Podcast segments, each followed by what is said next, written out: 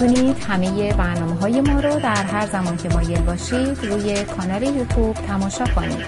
میهن تیوی وان.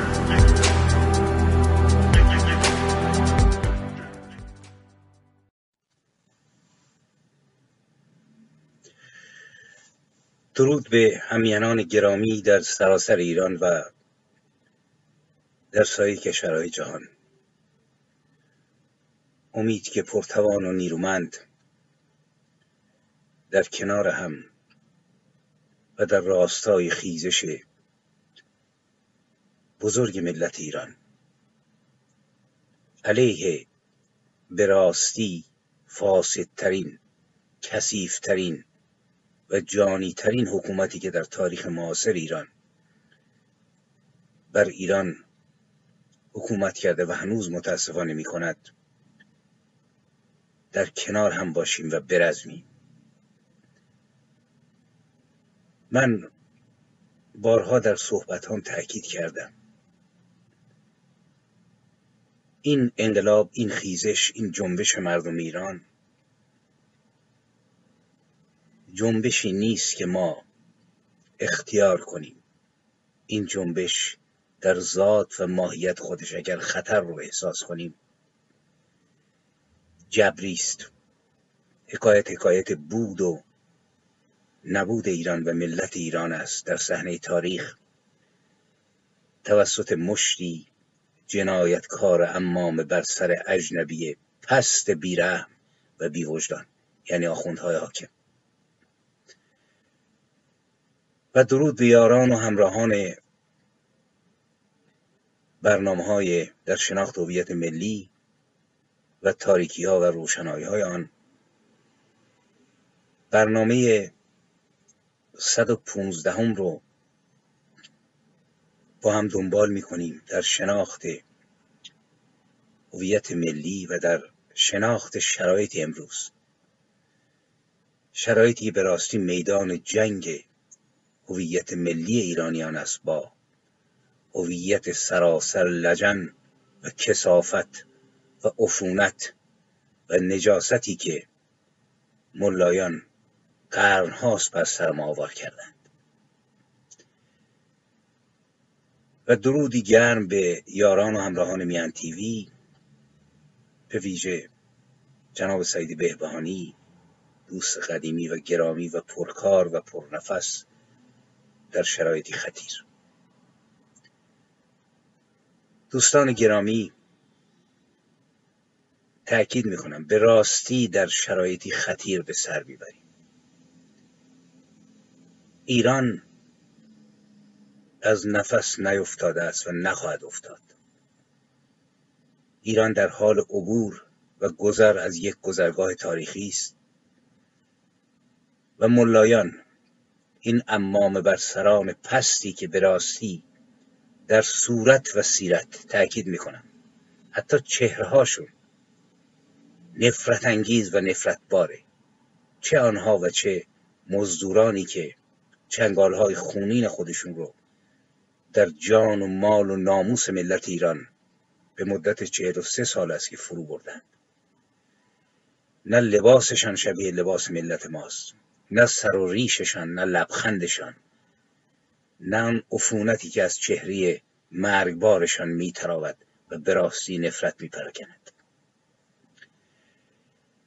در پنج ماه گذشته بر اساس اخبار خبرگزاری هرانا و خبرگزاری دیگه. دویست نفر در ایران فقط اعدام شدند. کشتار رو کنارین باید دید کور کردن ها رو تجاوز به نوامیس مردم رو. خواهیم دید با چه حکومتی ما طرف هستیم و چه جانورانی چه درندگانی بر ایران ما حکومت می‌کنند. و نیز خوب است بیاندیشیم باز هم بیاندیشیم در شرایط این چنینی که ستمگران مطلق و ناب و تقدیر شده به راستی تقدیر شده جوهر ستمگری و رزالت بر ایران حکومت می‌کنند کسانی که تأکید می‌کنم. شعار مرگ بر ستمگر چه شاه باشد چه رهبر رو در فضا میپراکنند اگرچه زیاد نیستند. چه کسانی هستند و چه سودایی دارند و چه همگامی ها و همفکری ها و همسانی هایی با این آخوندهای پست و پلید دارند که نمی‌دانند یا نمی‌خواهند بدانند. در خطر بزرگی که ایران رو تهدید می‌کنه هر نوع شکاف کاذب میان مردم میان توده های مردم میان مبارزان جز خیانت به ملت ایران نیست. در هفته گذشته دو نفر جوان رو به جرم سب النبی توهین به مقدسات و پیامبر اعدام کردند. خبرش رو شنیدید یکی از اینها صاحب سه فرزند بود و دومی سرپرست مادر سالخورده و بیمارش. و به جرم این که در کانال های تلگرامی خودشون افکار خودشون رو منتشر می‌کردند و به نقد دین میپرداختند من تاکید می‌کنم وقتی آخوند صحبت می‌کنه وقتی مزدوران ملا صحبت می‌کنن باید دقت بکنیم که واقعیت رو هزار بار تغییر میدن. به این جمله. در رابطه این دو نفر نوشتن عکس های منتقدانشون رو به خصوص خانم ها رو با فتوشاپ تغییر می‌دادن تبدیل می‌کردن به عکس های خلاصه زشت و اونها رو تهدید می‌کردن و خلاصه از این کارها. این فقط از آخوند برمیاد. باید بهشون گفت که شما با این سیغ خانها با این به فحشا کشادن های هزار هزار با این جنایات با این نمونه های مثل ریحانه که در مقابل تجاوز دفاع کرد ریحانه جباری و بیرحمانه کشیده چه هستید و چه کسی از شما باور می‌کند؟ ببینید دوستان ما درباره هویت بسیار نکات رو گفتیم و بسیار نکات باقی مانده. ولی با توجه به این که این لجنزار من تاکید می‌کنم این اقیانوس لجن که هنوز هم وجود داره. برای اینکه مسئله خوب فهم بشه من یکی از موضوعاتی رو که در یکی از شعرها به ذهنم زده بود و سرودمش اینجا براتون بهش اشاره می‌کنم. یک بار من فکر می‌کردم که ما به دلیل جهل پراکنی به دلیل عقاید غلط خرافی در طول قرنها و به دلیل اینکه این عقاید مذهبی خرافی تبدیل به سنت اجتماعی ما شده تبدیل به باورهای ما شده تبدیل به اسم ما شده. تبدیل به وضعیتی شده که به قولی کسی که دکترا گرفته در رشته مثلا شیمی یا فیزیک وقتی معتقد به یک آخونده میره ظرف آب رو جلوی ملا می‌گذارد که فوت بکند و شفا بخش بشود. ما اگر چه نمونه های این چنینی الان رو به زوالند. ولی می‌خوام تاکید بکنم که در اقیانوسی به سر می‌بریم. قدیم اقیانوس گسترده تر بود. با طلوع سیاه حکومت آخوندی در از مساحتش کم میشه. وسط این اقیانوس جزیره پیدا شده. جزیره ای که روز به روز داره گسترده تر میشه.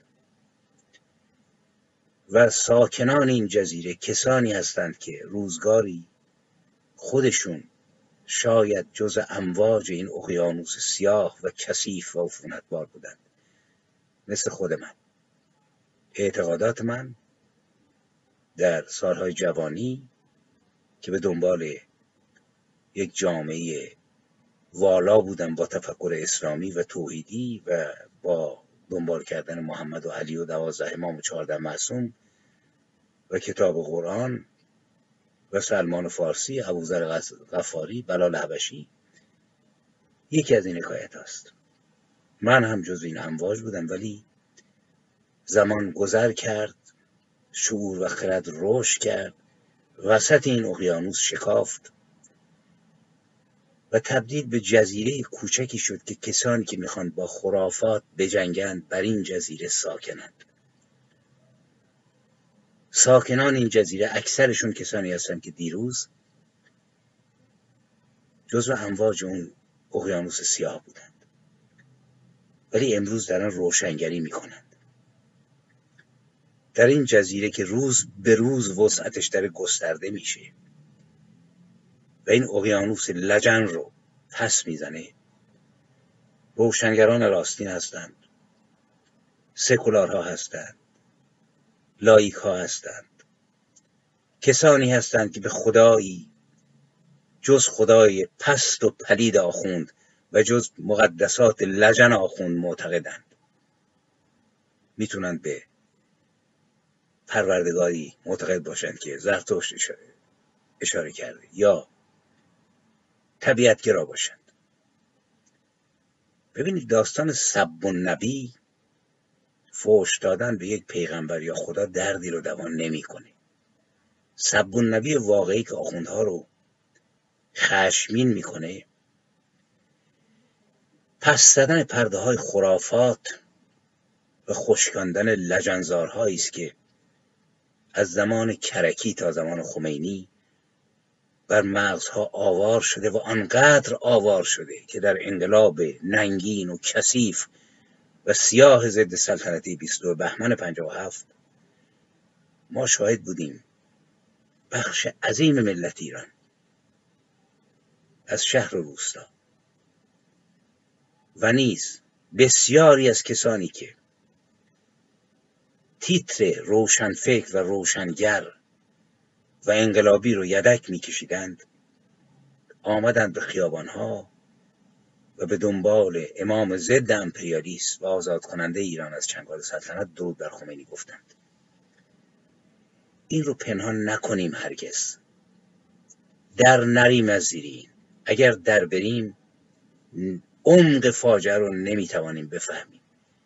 عمق این که ما هیچ چیز از هویت خودمون نمی‌دانستیم. عمق این که ما به شدت تحت تأثیر هویت آخوند بودیم. و حتی کسانی که با نیت خیر مثل مهندس بازرگان مثل دکتر علی شریعتی مثل سازمان مجاهدین می‌خواستند کاری بکنن دست آخر تا گردن در این تفکر فرو رفته بودن الان کسی نمیگه. الان کسی نمیگه که من به خمینی گفتم مجاهد اعظم امام ضد امپریالیست. کسی نمیگه که برای مرگ و تیرباران فدایان اسلام اطلاعیه دادن که مبارزان ضد امپریالیست و تسلیت گفتن به مردم ایران. برای اینکه بسیار این ننگینه. گذشته رو می‌خوان پرده بکشن روش که نخواهند توانست. ولی به جای این بهتران است که پرده رو به کنار زد و خود رو نقد کرد و درد رو شناخت که آخر مشکل چه بود. چرا ما به این لجنزار تن دادیم؟ چرا از سلطنت و از یک جامعه مدرن. با همه خوب و بدش. به یک لجنزاری رفتیم که ظرف دو ماه پنج ماه دویست نفر را اعدام می کنند و فقیرترین استان ایران رو. شما نگاه بکنید هر روز دارن خون بلوچا رو میریزند. باهایی رو میکوبند و می‌کشند. زرتشتی رو سرکوب می‌کنند. چرا رفتیم این طرف؟ کجا به جرم سب و نبی آخوند جرأت داشت؟ حتی اگر کسی سب می‌کرد که نمی‌کرد کسی. بزرگترین عامل سب و نبی بزرگترین عامل توهین به مقدساتی که مال آخوند امروزی مال ما نیست. دیروز مال ما بود. آخوندها هستند. چه کسی به حضرت عباس توهین می‌کرد؟ یا حسین یا حسن یا علی؟ زنگ زورخانه با صدای با نام اینها به صدا در می اومد در سفر آینه و قرآن نام علی و حسین بود. برای اینکه در حکومت شاه اسلام و آخوند حاکمیت نداشت سنتی بود که در زیر سیطره حکومت بود. و اگرچه حکومت باش مدارا می‌کرد ولی آدم نمی‌تونست بکشه. دستگاه قضاوت و داوری دوره محمد شاه در دست بسیار کسانی بود که بالاترین مدارج حقوق رو گذرونده بودند. حتی در ساواک شاه در دادگاه نظامی که خود من محاکمه شدم و رئیس محکمه سرهنگی بود با قپه فراوان سرهنگ آغلر و چند سرهنگ دیگه وکیل وجود داشت بر اساس قوانین دفاع می‌کردن از آدم. آدم به جرم سب محمد شاه دار نمی‌زدن. اگر مسلح نبود آدم نکشته بود. ولی الان اینها فقط روشنگری کردند.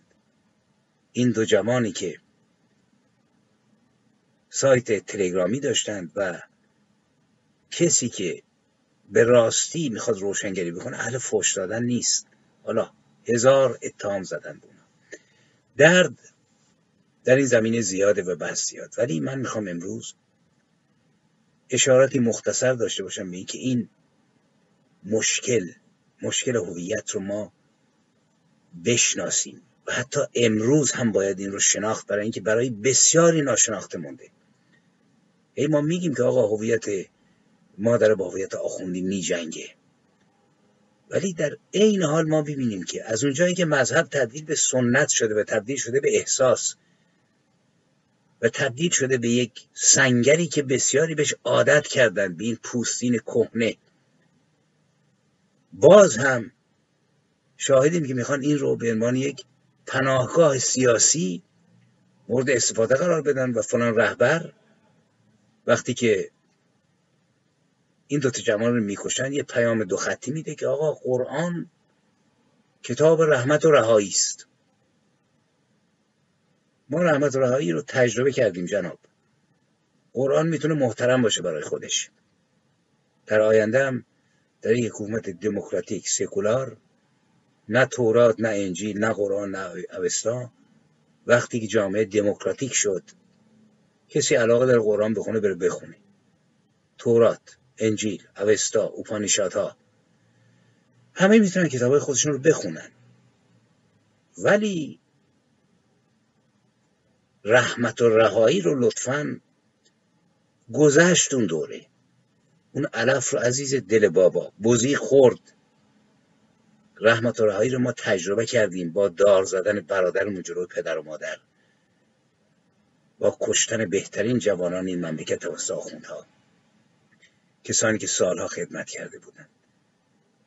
با کشتار ترکمن و کرد و لر و بلوچ و همه اقوام و گروه های سیاسی ایرانی با 6 میلیون آواره در سراسر دنیا به مهاجر.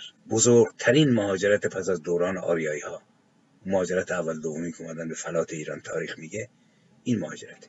بنابراین لطف فرموده سیاسی حرف بزنید و رحمت و رهایی رو به پیش نکشید. کتابی که درش جهنم زبانه می‌کشه و قرار است بر اساس نصر روشنش گناهکاران تا ابد در آتش بسوزند و کافر گردن زده بشه. کتاب رحمت و رهایی نیست. کتابی نیست که بشه باش تکه کرد انقلاب رو انداخت و ملت رو بسیج کرد. البته من معتقد نیستم توهین باید کرد. توهین دردی رو دوان نمی‌کنه. آتش زدن فلان کتاب دردی رو دوان نمی‌کنه. باید روشنگری کرد. یکی از روشنگری ها اینه که ما درست بدانیم که این از کجا پیدا شد. من قبلا به سهم خودم در این باره صحبت کردم. در سلسله گفتارهای تاریخ ایران. عزیزانی که در این کار واردتر از من بودند و زحمات زیادی کشیدند مثلا آقای ایمان امیری سلیمانی یا آقای داریوش بینیاز یا آقای بهرام چوبینه و خیلی های دیگه. از علی دشتی و کسروی شروع شد. قبل از اون از زکریای رازی ولی ولی الان سیلواری از کسانی که دارن می جنگن در حیطه افشاگری در حیطه روشنگری و به قول آخوندها در حیطه سب و نبی. سب و نبی برای آخوند یعنی روشنگری.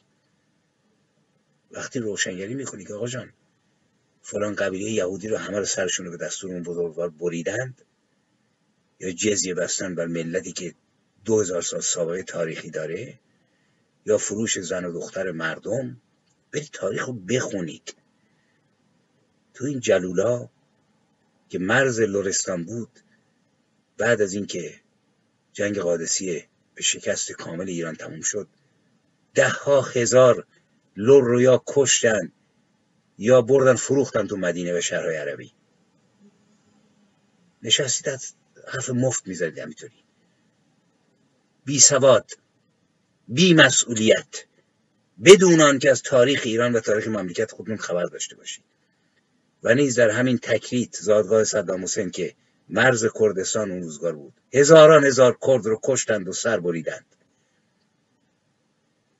برید فتح ایران رو بخونید. و بعد وقتی که پایه ها رو دیدید لطف فرموده. بروید و بنگرید که آخوند چگونه سرکلش پیدا شد. آخوندی که ریشه همگان است تأکید می‌کنم. ما باید خودمون رو بشوییم. این جهانی از خرافات جهانی است که فقط مال ملا نیست. برای اینکه ملا رو ما انگار که ملا از غیب اومده.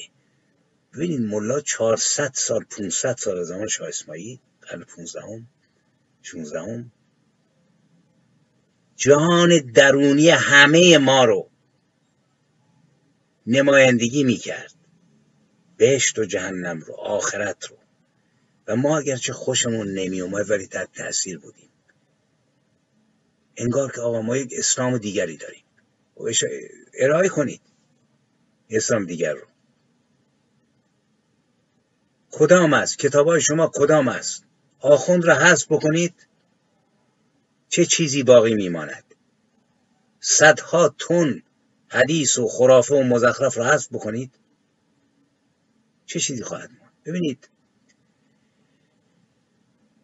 از دوران شاه اسماعیل این تفکری که امروز ما باش در حال جنگیم و عدهای نمی‌خوان وارد این جنگ بشن. برای اینکه پایه های مشروعیت سیاسی اونها اسیر همین تفکر آخوند هاست ترجیح میدن یه طوری آخوند بره ولی این پایه ها باقی بمونه. برای اینکه بشود سوار این پایه ها و این هویت شد. عین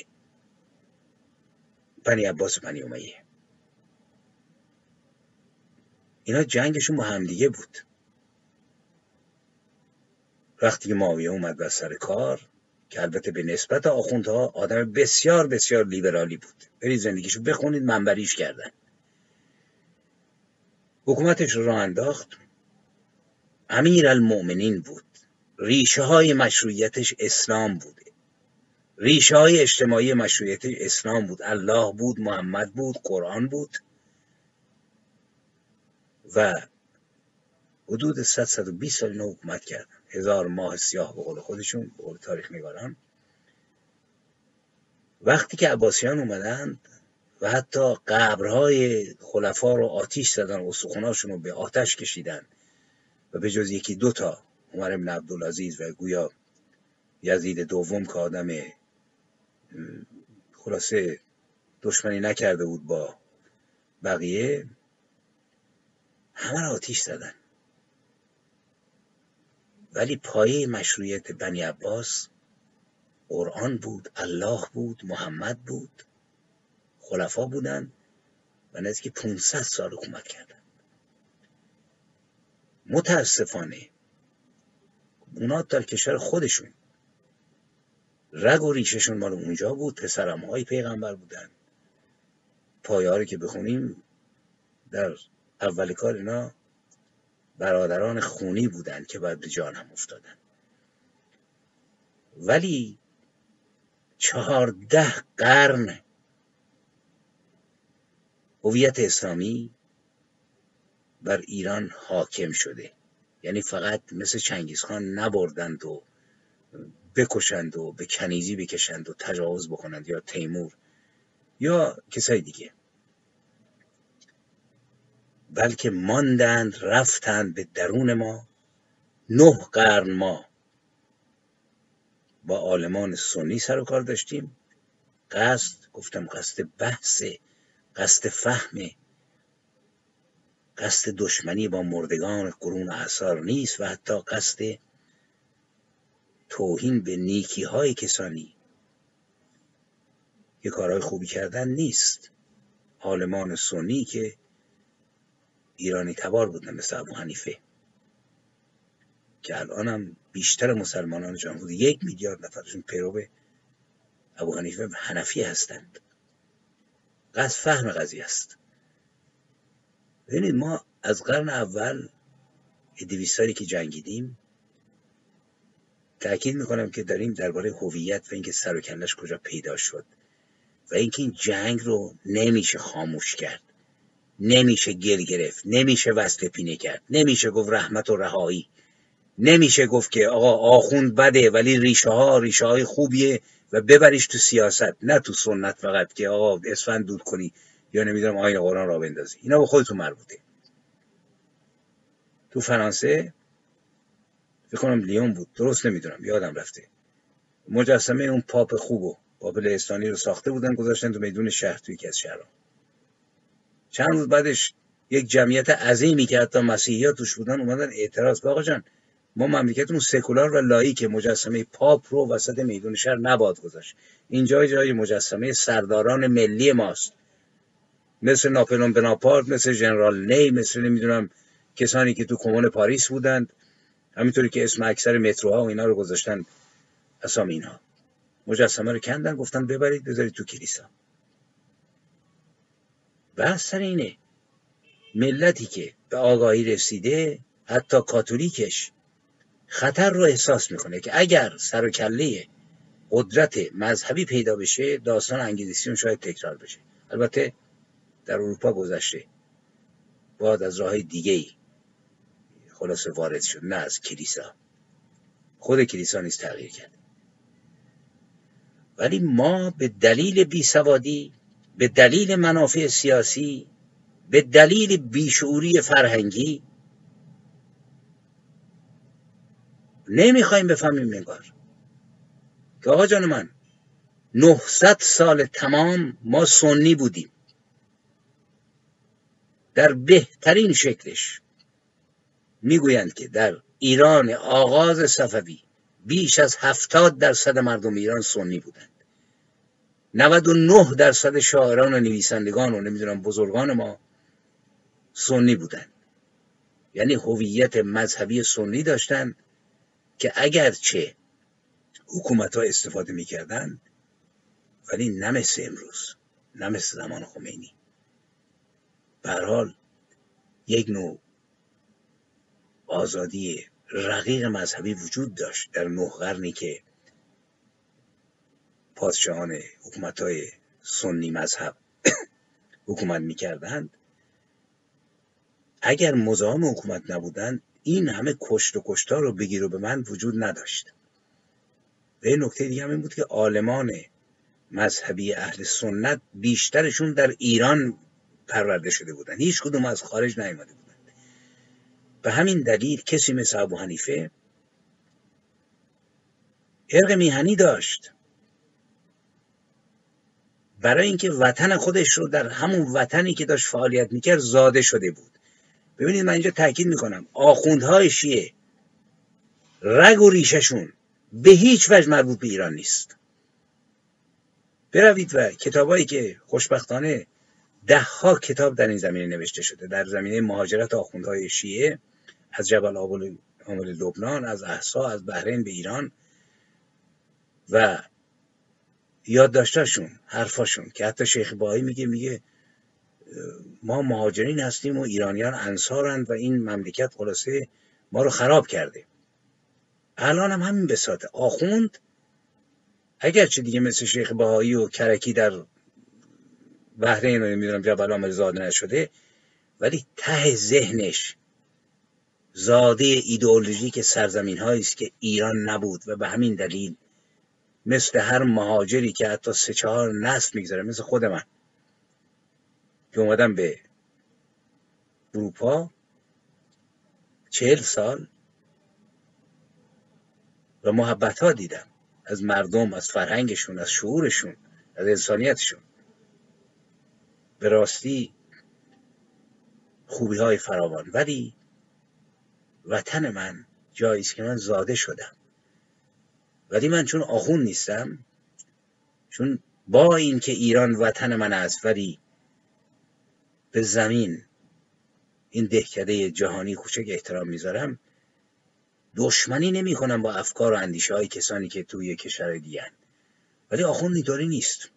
آخوند به دلیل عقب ماندگی به دلیل عفونت فکر به دلیل لجنزاری که در اندیشش جاری است ضد ایرانی است.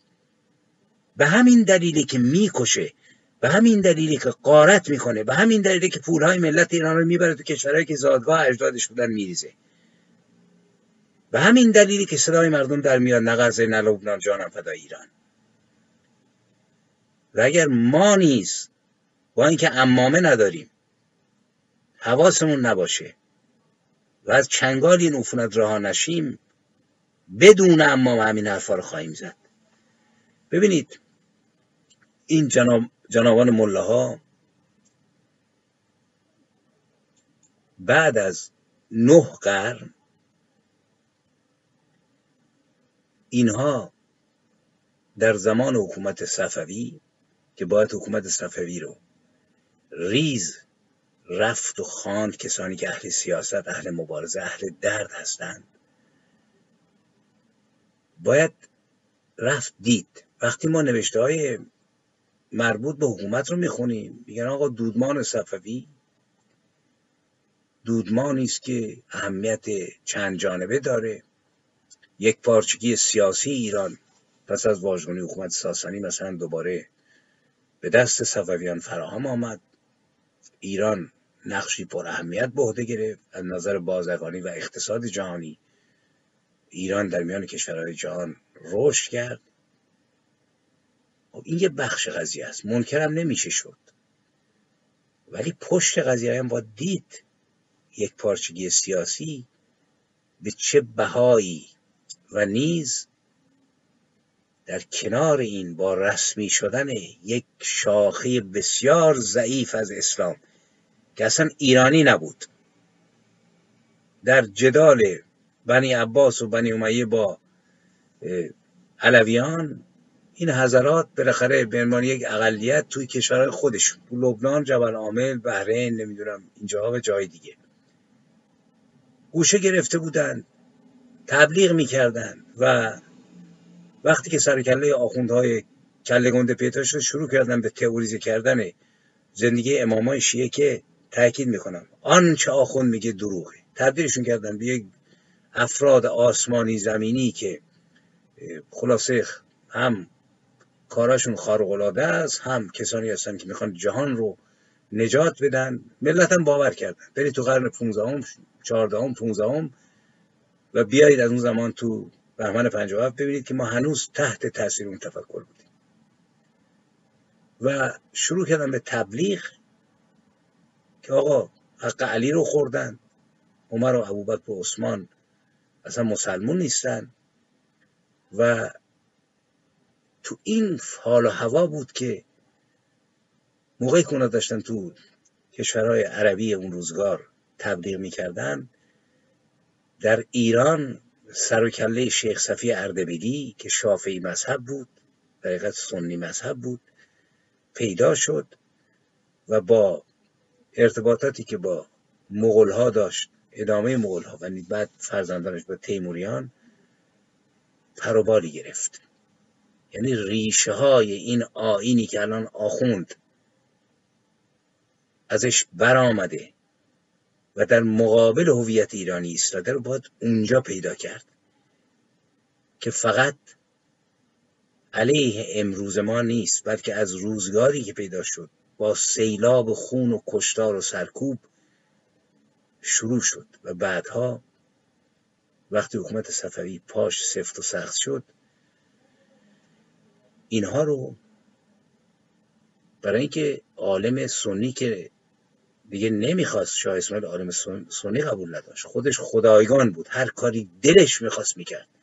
ممکنه بعضیا بعدشون بیاد آقا شاه اسماعیل رو به عنوان بت می‌شناسن. بارا شده کامنت گذاشتن که آقا شما فلانی دشنام دادن ولی بروید بخوانید. این فرد نیمه مجنونی که هیچ مرزی رو به رسمیت نمیشناخت. جنگاور بود متجاوز بود. و یک مش باش خونخوار ضد ایرانی چه کرد؟ برحال مهاجرت جبل آملیان آخوندهای کنونی اجدادشون به صورت گسترده آغاز شد. یعنی از بیرون اومدن. من این رو فقط تاکید می‌کنم و بعد لیستی از کتابا رو خواهم گذاشت. من جمله مهاجرت علمای شیعه از جبل عامل به ایران در عصر صفوی. خدا سید حسین زاده این رو نوشته. بعد مهاجرت علمای جبل عامل به ایران در عصر صفوی. صفا زاره. مستشرقان و مهاجرت علمای جبل عامل به ایران در دوره صفوی. فهیمه مخبر دسفولی. ده ها کتاب و رساله نوشته شده که چهار پنج تاشو من خوندم. ولی بیش از این هاست. یعنی حتی کسانی که با نگاه مثبت نگاه کردن کلی اطلاعات با آدم میدن که این مملکت چطوری ورز شد. چطور این خمیر رو برآوردن آخوندها. به اصطلاح علمای شیعه. و تبدیل به هویتی کردن که از درونش انقلاب 22 بهمن برای خودش رو برد و خمینی بر منبر نشست. ببینید این ماجرا همطوری که اشاره کردم از زمان شیخ صفی شروع شد. یک نوع سلطنت صوفیانه پیرپرستی ولی پرستی رهبر پرستی مطلق کردن رهبری و بعد در ادامه خودش درآمیخت با جنبش و تفکر شیخ بدرالدین در ترکیه در مذهب بکتاشی. و اینجا بود که زمان شیخ جنید صفوی که مهاجرت کرد به آناتولی و ترکیه نه تنها مذهب خودش رو تغییر داد بلکه از شافعی تبدیل شد به شیعه. و اونجا در حقیقت همه چیز رو عوض کرد. زمانش رو عوض کرد که زمان آذری بود. تبدیل کرد به زمان ترکیه همون پیروان خودش. مذهبش رو تغییر داد و نیز قومیتش رو. و در حقیقت زمان شیخ جنید این تفکر سیاسی که از زمان شیخ صفی شروع شده بود من دارم دقیقا مذهب آخوندهای امروز رو میگم. وگرنه شیعه زیدی وجود داشت. شاخهای دیگه شیعه وجود داشتن که سی چهل تا انشاب است. از زمان امام باقر صادق تا زمان به صفویان. زمان شیخ این ارتش درست کردن. اومدن به درون ایران و خلاصه شیخ جنید که شخصیتش واقعا تغییر کرده بود زبانش رو عوض کرده بود مذهبش رو عوض کرده بود و مذهب اهل حق آناتولی رو پذیرفته بود برای اینکه اونها مقام رهبر رو تا الوهیت بالا می بردن گفتن آقا اون میلیون ها سال نوری فاصله داره با ما. بعدها ما دیدیم نمونهشون و این مقام الوهیت موجب می شد که چشم گوش بسته در خدمت او باشند حتی کشتگان میدان جنگ رو به دستور رهبر بخورند چنانکه شیبک خان رو دریدند و خوردند در زمان شاه اسماعیل. از تمام فرایز دینی پیروان اصلیش رو معاف کرد. گفت فقط مرا قبول داشته باشید و خلاصه بقیه چیزها رو از شما برداشته شد. هر کاری دلتون می‌خواد بکنید. و سرانجام سر کله شاه اسماعیل پیدا شد به عنوان نخستین. این یک دوره دویست دویست ساله دویست پنجاه ساله. ادامه پیدا کرد شکل گرفت. تا اینکه در آغاز قرن 16 1501 گزارشاتی وجود داره از نگاران اروپایی که میگن پیامبر جدیدی پیدا شده که چهارده ساله است ادعای پیامبری و خدایی دارد و او و چهل خلیفش درباره او فقط بحث می‌کنند این اومد به ایران شاه اسماعیل. ببینید یک تفکر. اینجا توجهتون رو من جلب می‌کنم به مقوله هویتی که ما زیر بارش بودیم. این پایه های ایدئولوژیکش اینطوری وضع خورد. برویم کتاب های استاد خونجی رو بخوانیم. تاریخ صفوی رو بخوانیم.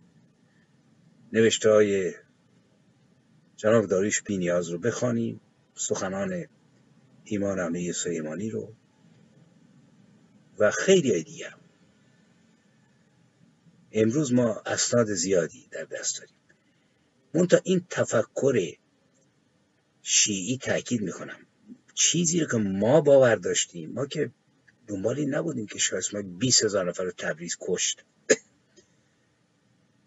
دستور تجاوز به زنان و دختران و پسران سنی مذهبا داد تبس رو به خون کشید. هر جا رفت سر برید. ما تو عوالم خیال خودمون. یا قمر بنی هاشم.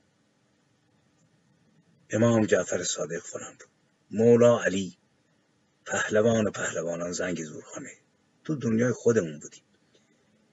نرفتیم ببینیم. اگر روشنگران ما از سالهای مثلا چل از سال سی و دو موقعی که همه هم مغمشون این شد که آقا جان فاطمی رو کشتن مصدق رو به زندان انداختن اونم میباید نقد می‌کردن ولی در کنار اون رفته بودند و خوانده بودند و نه اینکه از نفرت از شاه با سر جذب این تفکر بشن اگرچه نمازخوان نیستند و امام رو ضد امپریالیسم بدانند و نجات دهنده ایران. اگه رفته بودیم و خوانده بودیم روزگار طور دیگری بود. ببینید زمان شاه این تفکر ایدئولوژیک که اون موقع توسط اندیشه های شیخ بدرالدین و مطلق گرایانی که تاتار بودند و رهبر رو تا مرحله خدا به پیش می بردند سازماندهی شد. و بعد شاه اسماعیل کم که باید واقعا خوندشین یک آدم بسیار جنگاور تو جنگ چون خودش رو خداگونه می‌دونست نمیترسید تا موقعی که تو جنگ چادران شکست نخورد و کس و کارش رو نبردن. به جمله زنش رو به یکی دیگه در بیارن. به قاضی استانبول. نشکست. ولی وقتی که فهمید که خدا نیست افتاد به مشروب خالی و تو جمعونی مرد. وقتی گفتن که آقا جان مردم تبریز اکثریتشون سنی هند و نمی‌تونیم این کار بکنی. شاه اسماعیل عین سخنش گفت مرا به این کار وا داشتند خدای عالم به همه ائمه معصومین همراه منند. من از هیچ کس باک ندارم به توفیق الله تعالی. اگر رعیت حرفی بگویند شمشیر می‌کنم می‌کشم و یک تن را زنده نمی‌گذارم. و کشت تو مسجد تبریز. بروید بخوانید که چه کرد. شکم پاره کردن ها سر بریدن ها و مردم اینطوری شیعه شدند. ولی هنوز باقی مونده. بیست هزار تن رو ظرف چند هفته از مردان تبریز رو به جرم سنی بودن قتل عام کرد. مساجد تبریز تبدیل به طویله کرد. شکم زنان رو دریدند. جنینشون رو بیرون کشیدن به جرم سنی بودن. اردبیل اکثر مردمش سنی بودند. هر کس نمی‌خواست شیعه بشود خانهش رو برای زن و بچهش خراب می‌کردند و با آتش میکشیدند. بر تبس چنین نوشتند. قاضیان ازام از گرد راه نرسیده در شهر تبس تاختند و هر کس را در آن بلده یافتند از دم تیغ بی دریغ گذراندند. آنگاه صورت غضب پادشاه عرب و عجم تسکین یافت و بعد از آن که هفت هشت هزار کس کشته شدند و شهر را غازیان جنگاوران غارت نبودند صورت غضب پادشاه کشورگیر تسکین یافت. خشمش فرو کشید. تبس یه شهر کوچیک. هشت هزار نفر. نوشتند اسناد روزگار. من می‌ذارم زیر یوتیوب که نام خدا رو مردم در سراسر ایران فراموش کرده و فقط نام اسماعیل را با خاطر سپردند. کسی که از اسب به زمین میافتد یا پیاده می شود خدای دیگری را جز شیخ یعنی اسماعیل بیاری نمیطلبد. مسلمانان می‌گویند لا اله الا الله محمد رسول الله اما ایرانیان می‌گویند لا اله الا الله اسماعیل ولی الله. اسماعیل برای قزل باشان هم خداست هم پیامبر. برویم و بخوانیم که چه کردند و چه جنایاتی قبر جامی رو در هرات باز کردند و استخواناشو بیرون آوردند و پراکندند. تمام عالمان سنی هرات رو قتل عام کرد. مولانا تفتازانی بزرگترین فقیه جهان اسلام روزگار بود. تکه پاره کردند او رو. قبر امام ابو حنیفه رو که الان یک میلیارد تقریبا پیرو داره و ایرانی بود. شکافتند استخواناش رو بیرون آوردند و لاشه سگی رو در جای ابو حنیفه در ته گور افکندند و گور رو تبدیل به مسترها عمومی کردند شاه اسماعیل گفت هر کس در این گور تقوت بکنه خودش رو تخلیه بکنه 25 دینار تبریزی جایزه خواهد گرفت. کازرون و فیروزآباد رو از دم تیغ گذراندند تا مردم شیعه شوند. حتی گربه ها و سگان رو به دستور شاه اسماعیل گفتن سنیان کشتنشون ببینید این دولتی که استاد داریوش بینیاز تاکید کرده من واقعا استفاده کردم بارها از نوشتهاشون می‌ذارم کتاب ایشون چاپ شده باشه یا چاپ بشه و سود برسونه. یه جای اشاره می‌کنن دولتی که ایرانی نیست و در 38 سال گذشته تا اکنون به شکل‌های گوناگون این مسئله را به ایرانیان متذکر شده چه انتظاری جز غارت و کشتار و سرکوب از بین بردن آثار باستانی زبان آداب و سنن کتابها و تاریخ و ارزش و اعتبار سرزمین ایران؟ چه کاری جز این می‌کنه؟ انتظار دارید پول و غنامی را که به دست آورده به سرزمینی که از آنجا یعنی لبنان و فلسطین و جبل عامل کربلا و نجف سامرا سور سیدا و شتیلا نفرستد. شکل کردن کار بیخردان است پس چاره بیاندیشید ببینید حرف اینه.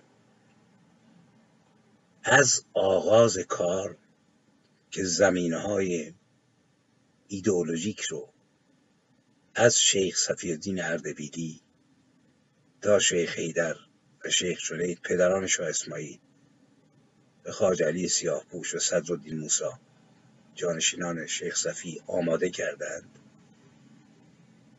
و شیخ جلید رو تبدیل کرد به یک ارتش. ارتش جهادگر و بعد زمانی که این تفکر ایدئولوژیک شیعی تبدیل شد تفکری که نگاه پایهاش حتی قاطی با اندیشه های عربی فقط نیست. با مثلا تفکر اهل سنت. بلکه آمیخته با اندیشه های تاتارهای خونریز و وحشی که فقط به دنبال کشت و کشتار و تجاوز و غارت بودند. این تبدیل میشه به یک قدرت سیاسی یعنی پله یک شکلی ایدولوژیک پله دوم قدرتگیری سیاسی دولتی. پله سوم. تبدیل شدن به یک هویت در طول 500 سال بسیار نیرومند و این هویتی که همین اقیانوسی که من میگم ما رو احاطه کرده و ما جزش بودیم. خودمون رو گول می‌زنیم که آقا ما جزش نبودیم نه بودیم. و امروز هم اگر نفهمیم نمی‌تونیم درست بجنگیم. حتی اگه درد داشته باشیم مسئولیت داشته باشیم. نمی‌تونیم بجنگیم. برای اینکه توی میدون یا باید گذاشت کنار در حالی که تاریخ ایران داره میچرخه. جنگ جنگ سیاسی فقط نیست نظامی فقط نیست. تو عمقش کاملا هویتی است. وقتی که دو نفر رو به جون سب و نبی می‌کشن باهی رو سرکوب می‌کنن بابی رو سرکوب می‌کنن زرتشتی رو سرکوب می‌کنن. ظرف 24 ساعت 100 نفر مجاهد اعدام می‌کنن فدایی رو اعدام می‌کنن. خیلی دولت ها بودند که سرکوب کردن ولی نه اینطوری. برای اینکه تبدیل شده به یک هویتی که از سال شست که کشتار شروع شد حالا با اشتباهاتی که رخ داد تا 69 68 69 خمینی مرد. چقدر دنبال تابوت این بابا را افتادند؟ اینا که همه جنایتکار نبودن مردم بودند. برای اینکه هویتی که در طول 500 سال ریخته بودن روی سر اینها اونها رو دنبال دو میلیون نفر آدم. نمی‌دونم چقدر تا سه میلیون هم میگن. دنبال جنازه اون را افتادن چنان که در بدرقه اون جمعیت عظیمی اومد. این هویت بود. برای اینکه هویت تنبش زده نشده بود. و این همون هویتی بود که موقعی که نزدیک های بهمن 57 روشن فکران ما. شعر نوشتن. در بگشایی نمی‌دونم اود بسوزید. آن سفری گم شده از راه دور داره میاد. خوانندگان ما می‌خونن. نویسندگان ما می که آقا با دارای ریش پروفسوری سبیل کلوف امام که بیاید در خانه ها بسته نخواهد شد دیگر کسی گرسنه نخواهد ماند. همه چیز مجانی خواهد شد. برای که چی نمیفهمیدن. نه از تاریخ ایران نه از هویت ایرانی و نه اینکه تا فرق سر در هویت خمینی غرقند وگرنه یک آخوند آفتاب به دست رو نمی‌گفتند که. امام ضد امپریالیست نجات دهنده طبقه کارگر. بروید تو اسناد اپوزیسیون بخوانیم. که چه خبر بود؟ ببینید گام اول هویتی که با تاتارهای آناتولی و فرزندان شیخ صفی الدین اردبیلی تا شاه اسماعیل شکل گرفت. گام دوم تبدیل شدن این تفکر به یک قدرت سیاسی و بسیار قدرتمند نظامی. حدود نمی‌دونم چهارده تا سیزده تا دولت کوچیک وجود داشت بعد از تیموریان. همه اینا رو سرهم کرد و یک ایران یک باشه درست کرد که حالا ایده رو این تاکید می‌کنن ولی اینکه چه بر سر ایران آمد. یک طرف قضیه رو می‌بینیم یه طرف رو نمی‌بینیم. ولی قسمت اصلیش مونده. ببینید پله اول دوم پله سوم تبدیل شدن به یک هویتی که این اینجاست که گله های از آخوندها سرکندشون پیدا میشه. بالاخره شاه اسماعیل تو ایران زاده شده بود. ولی این حضرات حضراتی که امروز بر محاکمند کسانی که این تفکر رو سامان و سازمان دادند. و ادامه دادند تا بهمن پنجاه هفت گام سوم رو برداشتند. و این بسیار بسیار مهمه. از کرکی که از پله های اول تا خمینی. ببینید ایدئولوژی و تفکر شیعی همین شیعه که الان بر ایران حاکمه. ایرانی نیست. صادر شده از یک کشور دیگه توسط آخوندهای اون کشور. بسته‌بندی شده اومده ایران. و اصلا با شرایط ایران با تاریخ 1500 ساله قبل از اسلام به هیچ وجه هماهنگی نداره. این تفکر تو مناطقی سر کلش پیدا شد که زیر سلطه بیشتر دولت عثمانی بود و این حضرات که زیر ضرب دولت عثمانی سنی مذهب بودند پناهنده بودند در جبل عامل در عراق در بحرین و وقتی که گام اول دوم رو فرزندان شیخ و بعد شاه اسماعیل برداشت و قدرت سیاسی حاکم شد اینها به دلیل این که اصلا عالم شیعه وجود نداشت که در ایران. تمام عالمانی که ما تو ایران داشتیم سنی بودن. شاعران ما سنی بودن. بحث سر دفاع از سنی یا شیعه نیست یا رد کردن اون. بحث سر یک تفکری است که ملتی باش زیسته. شما نگاه بکنید. از آغاز کار. شما پنج تا شاعر پیدا نمی کنید که غیر سنی باشه. فقط ما دقیقی رو می‌تونیم پیدا بکنیم در هزار سال قبل. زرتشتی بود فردوسی که بیشتر گرایشش به اندیش های قبل در اسلام بود. شاهنامه که آدم می‌خونه می‌بینه که خدای جان خرد خدای اسلام نیست. توی سراسر شاهنامه هزار بار اسامی نمی‌دونم زنان و دختران و سرداران ایران رو بیان می‌کنه ولی یک بار شاد یا دو بار کلمه الله اصلا به کار میره که یا امامان شیعه که اونم تحقیقاتی کردن خیلی از بیت ها رو بعدا اضافه کردن. فردوسی است و خیام ما داریم که یک شورشگر بود. حافظ رو داریم که آزاداندیش بود. بقیه شما سعدی یک سنی معتقد بود. رودکی یک سنی معتقد بود. نمی‌دونم عرفای ما در قرون اولیه.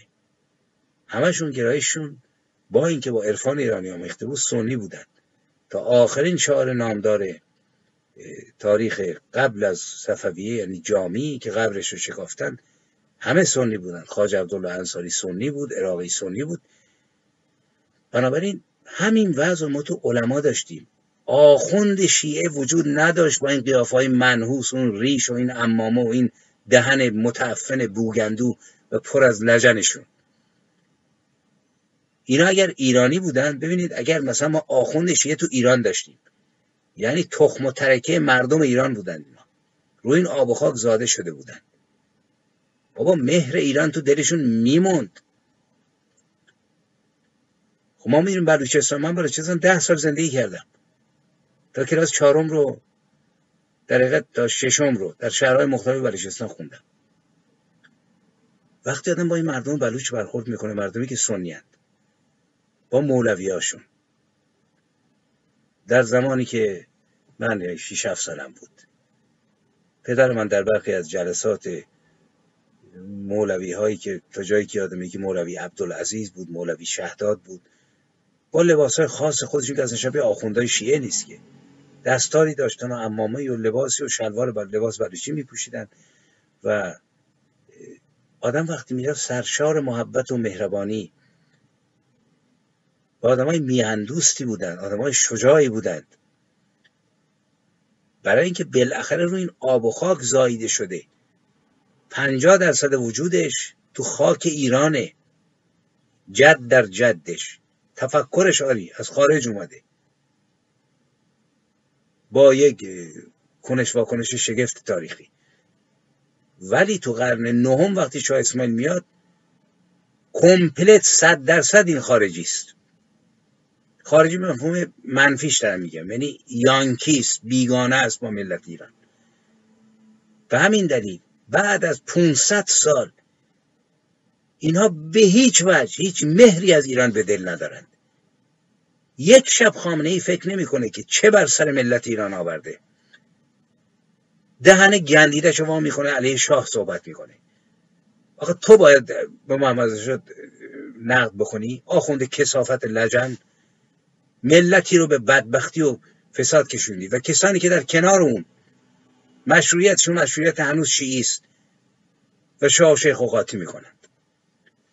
برحال این نکته رو دقیق دقیق هم میانان توجه بکنیم. مشکلی که ما داریم اگر فرزن ایران سنی نشده بود مشکل ما اینقدر گنده شیعه نشده بود فرزن. و این اجانب از خارج نیامده بودن. ما با نه اینکه افکار ملای سنی رو بنده قبول بکنم. برای اینکه مشکل من به مانی روشنگر ما تو مبدعه. با پایین دعوایی ندارم. معتقدم جامعه با سکولار بشه افراد بشینن سر جاشون قانونی که از خرد بشری زاده شده تصمیم بگیره کی گناهکار کی ثوابکار. ولی به هر حال تفاوت واقعی است. کسی که میلیون ها دلار پول میلیاردها رو برمیداره می‌بره تو کشورهایی که جد آبادش اومدن از لبنان و بحرین و کشورهای عربی. و اونجا مسجد و مدرسه و اینا می‌سازه و بچه بلوش باید توی مدرسه از پیت عربی زندگی بکنه و کوله بر بلوش باید گله بخوره. هیچ احساسی نسبت به میهن نداره. وگرنه اگر احساس داشت دو تا جوان رو به جرم اینکه روشنگری به قول اونا آتایستی می‌کنه. ضد دینی. که دارشون نمی‌زنه که نمی‌کشه. این آخوند اینو باید ما دقیق بفهمیم. ببینید این حضرات در زمان شاه اسماعیل کم کمک سر و کلشون پیدا شد ولی نزیاد برای اینکه شاه اسماعیل یک خدایگان بیماری بود یک اسکیزوفرن وحشتناکی بود که یک اباهیگر یعنی همه چیز رو به خودش حلال می‌دونست که تقسیم نمی‌کرد قدرتش رو. وقتی هم اومدند اومدند ولی نمسته زمان بعد یعنی زمان جانشین شاه اسماعیل. اینا زمان شاه تماز سرازی شدن به ایران. بکنم کتاب عمل الاعمال هست. اسامیشون هم نوشته. یا تعدادشون. بوده 400 تا آخونده گردن کلفت در رأس همه اینها محقق کرکی این تشیع رو اختراع کرد. تشیعی که بنده هم یه روزی پیروش بودم. بنده ظاهرا پیرو محمد حنیف نژاد بودم. ولی محمد حنیف که کتاب و دفتر و دستکی نداشت که. ته خط خروارها ارتشی از آخوندهای امامه بر سر که ممکنه حتی ضدشون آمدن باشه. پشت سر ما ایستاده بودن. ایشون معروف بود به کسی که شیعه رو اختراع کرد. او کسی است که آثارش بعد از 500 سال زیب و زیور سخنان هر ملای امام برسری است زمان شاه اسماعیل شیعه شد دین رسمی. ولی زمان شاه اسماعیل شاه تحماس به صفوی تبدیل شد به یک ایدئولوژی و یک هویت و این هویت روز به روز نیرومندتر شد. توسط چه کسانی؟ توسط کسانی که مهاجر بودن. به قول خودشون می‌گفتن ما مهاجریم ایرانیان انصار ما هستن مثل مدینه که اومده بودن. بنابراین همونطوری که اشاره کردم اینها هیچگاه ایران رو به رسمیت نمیشناختند آقای مینیاز در مقاله خیلی خوبش که من تو کلان لندن خوندم مدتی قبل میگه که زمان ساسانیان ما کلی عرب مسیحی داشتیم. که 400 سال تو ایران زندگی کرده بودن ولی اینها ایران رو البته مثل آخوندان نبودن ها. ولی به هر حال ایران رو وطن خود نمی‌دونستن. وطنشون سرزمینی بود که اجدادشون انجام اومده بودن. و آخوندها تفاوتشون اینه که اینها فقط میراسخار و ارسبر باز هم درم از نوشته بسیار خوب آقای بینیاز استفاده می‌کنم. نوادگان دینی فرهنگی عربهای جبل عاملی و احسایی نیستند.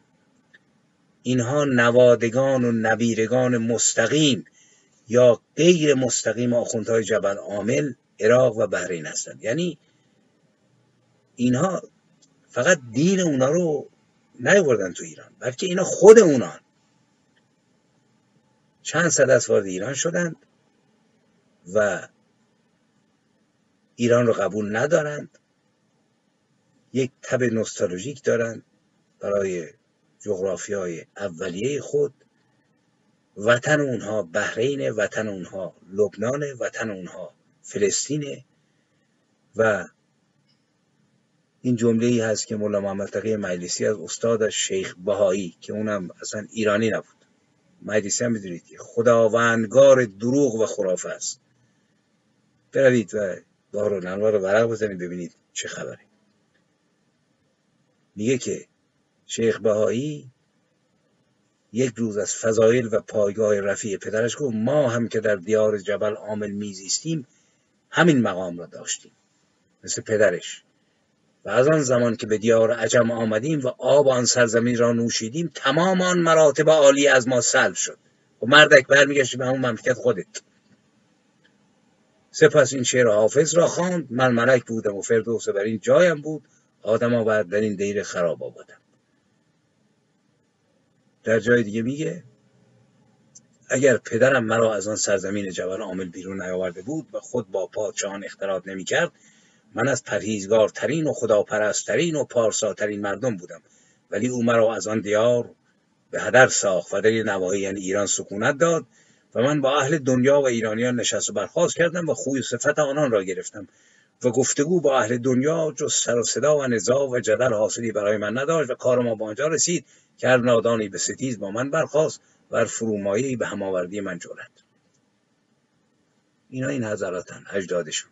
الان به اضعاف مضاعف. گله های آخوندهایی که ملت به راستی اما از سرشون پرتاب می‌کنن و نفرت دارن ازشون. ببینید این تبارشونه من توی بخش بعدی صحبتم. چون از شروع اشاره کردم گفتم خیلی خلاصه و فشرده من گفتم. فقط یک کلیدی دادم برای اینکه دوستان بیاندیشند و اگر خواستن خودشون فکر بکنن. ولی باید رفت روی ایدئولوژی که از زمان شاه تحماس اینا شکل گیری کردن ما فرار می‌کنیم. آقا قرآن اینطوری نیست. سنت رسول الله جور دیگه بوده. نمی‌دونم رفتار ابوذر غفاری چنین بوده. خودمونو گول می‌زنیم. ببینید جنگ واقعی است. آقایان رهبران عقیدتیان ولایت فقیهانی که دارید خون ملت ایران رو میریزید. شما که سر جاتون نشسته ولی کسانی که با شما بر سر جنگند. نواندیشان. واقعیت رو بنگریم شهامت این رو داشته باشیم که واقعیت رو بنگریم. نترسیم از ارتداد. بحث بر سر خدا و لا خدا نیست. من هم به عنوان انسان ایرانی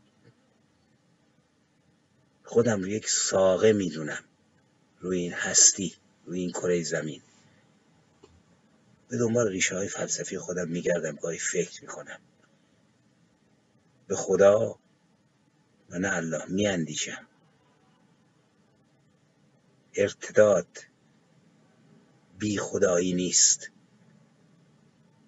ارتداد عبور از مرز خرافات و دروغ و جهله بنابراین برای اینکه این رو بدونیم باید برویم و ایدئولوژی آخوندها رو بعد از زمان شاه یعنی ما قدرت شکل گرفتن ایدئولوژی جناب چیز رو دیدیم شیخ صفی رو تغییر مذهبش رو قدرت سیاسی رو دیدیم.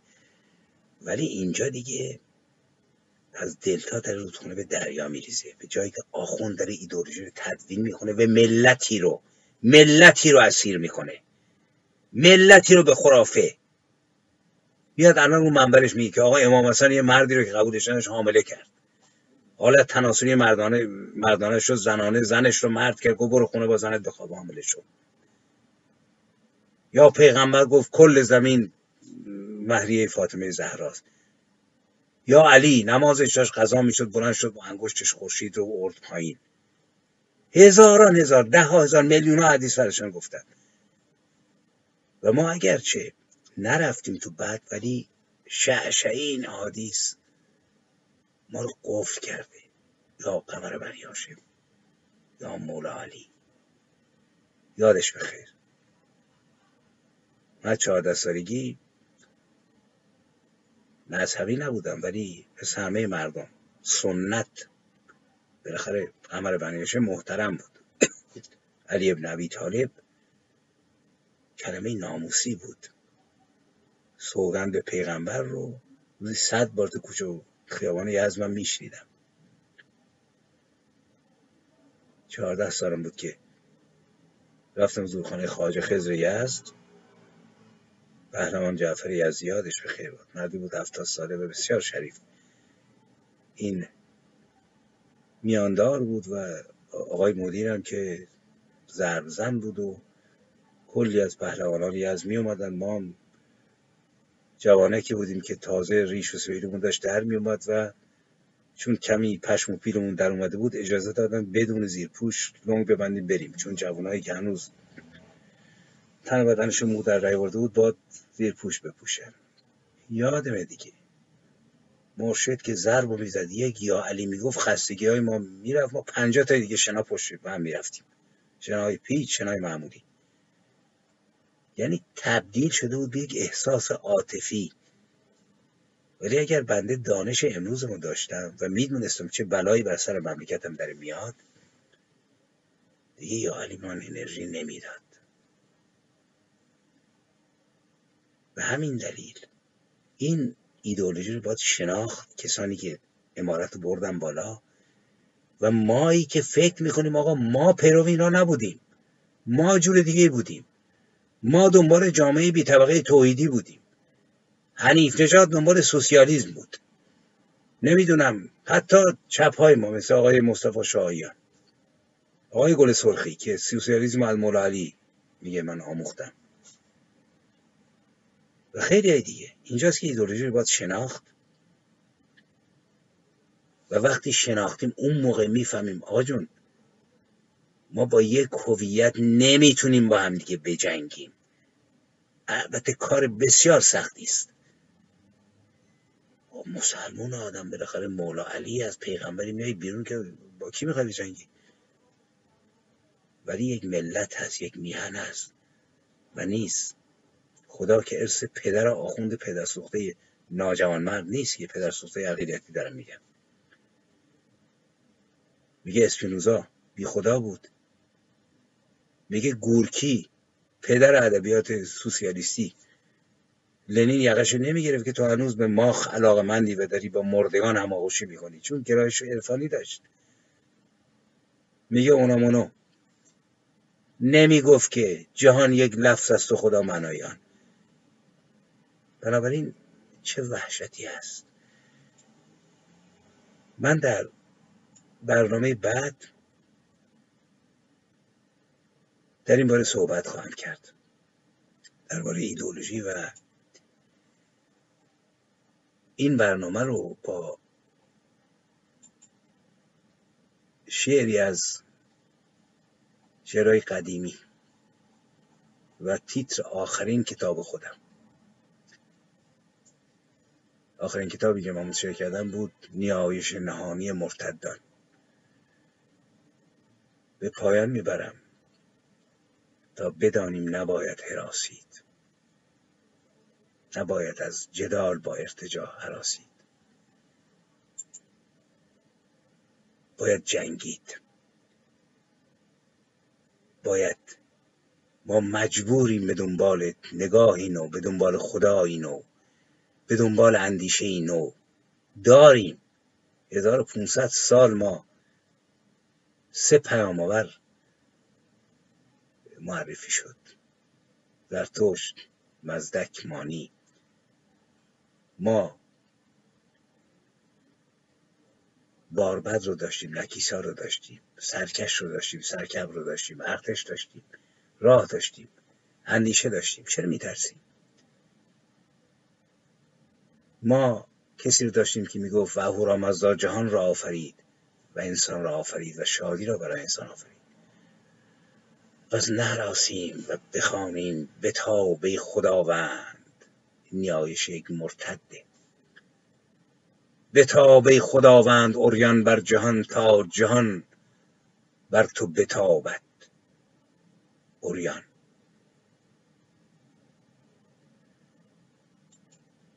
به خداوند.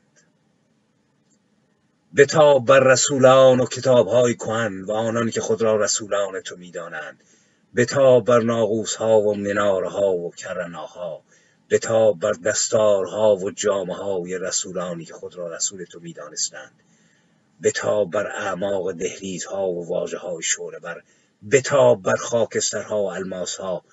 بتاب بر دروغ حقیقت. بتاب بر قلب های ما. بر قلب های تمام ما. و نه برگزیدگان بتاب تا بر تو بتابند و حقیقت را به هیچ حائل نظاره کنیم. به هیچ حائل حتی حائله برگزیدگان و نظاره کنیم یکسانی و نایکسانی تابش را. نور را در برابر نور. و یا که آنان که بی نهایت تو را در نهایت خود محصول کردند. زمان را کشتند. خود را یافتند. تو را گم کردند و ما را گمراه. و آنان که نهایت خود را در بی نهایت تو باز آفریدند. زمان را باز آفریدند. خود را گم کردند. تو را یافتند و ما را در راه.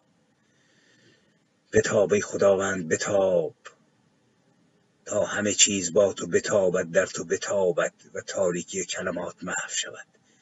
و رسولان خاموش شوند و صدای تو را بشنویم و چشمان ما باز گردد و کتاب جهان گشوده شود. و آدمیان نه کتابهایی کهن که کوهها را تلاوت کنند و دشتها و دریاها را و ستارگان و صحراها را و زمین و زمان را و آسمانها را و کهکشانها را. بتاب ای خداوند بتاب که از این همه نهایت و نکبت خسته ایم و دلخسته و شکسته. بتاب تا جهان و بینهایت کتاب تو و نو شدن در پی نو شدن پیامبر تو باشد. و نو شدن در پی نو شدن پیامبر تو باشد. بتاب تا وجود تو را تلاوت کنیم. بتاب تا تو را تلاوت کنیم. تا یکدیگر را تلاوت کنیم. و یگانه شویم. بتاب ای خداوند بر چهار سوی جهان. بتاب و بنگر که تشنگانند مردمانت. پس در کوزه هاشان چشم ساری بجوشند که گرسنگانند مردمانت. پس در سفره هاشان گندم زاری برویان که اوریانانند مردمانت به جسم. و فرو پیشیدگان و فرو پوشیدگانند در جان پس بپوشان و اوریانشان کن که سوگوارانند مردمانت. پس سورشان باش و لبخندی بر لبهاشان برقصان که تنهایانند مردمانند پس بتاب ای خداوند تا بتابیم و تنها نباشیم. بتاب ای خداوند. احتمالا این شعر هم سب نبیس برای آخوند. زیرا خدا رو نه با نام خدای آخوند و پیغمبر آخوند صدا می‌زنه. آزاد. ما آزادیم. آزادیم بی خدا باشیم یا با خدا. آزادیم با پیامبر باشیم یا بی پیامبر. ولی آزاد نیستیم که تفکرات خودمون رو در قوانین مملکتی در زندگی ملت خودمون که باید با خرد و اندیشه سازماندهی بشه جاری کنیم.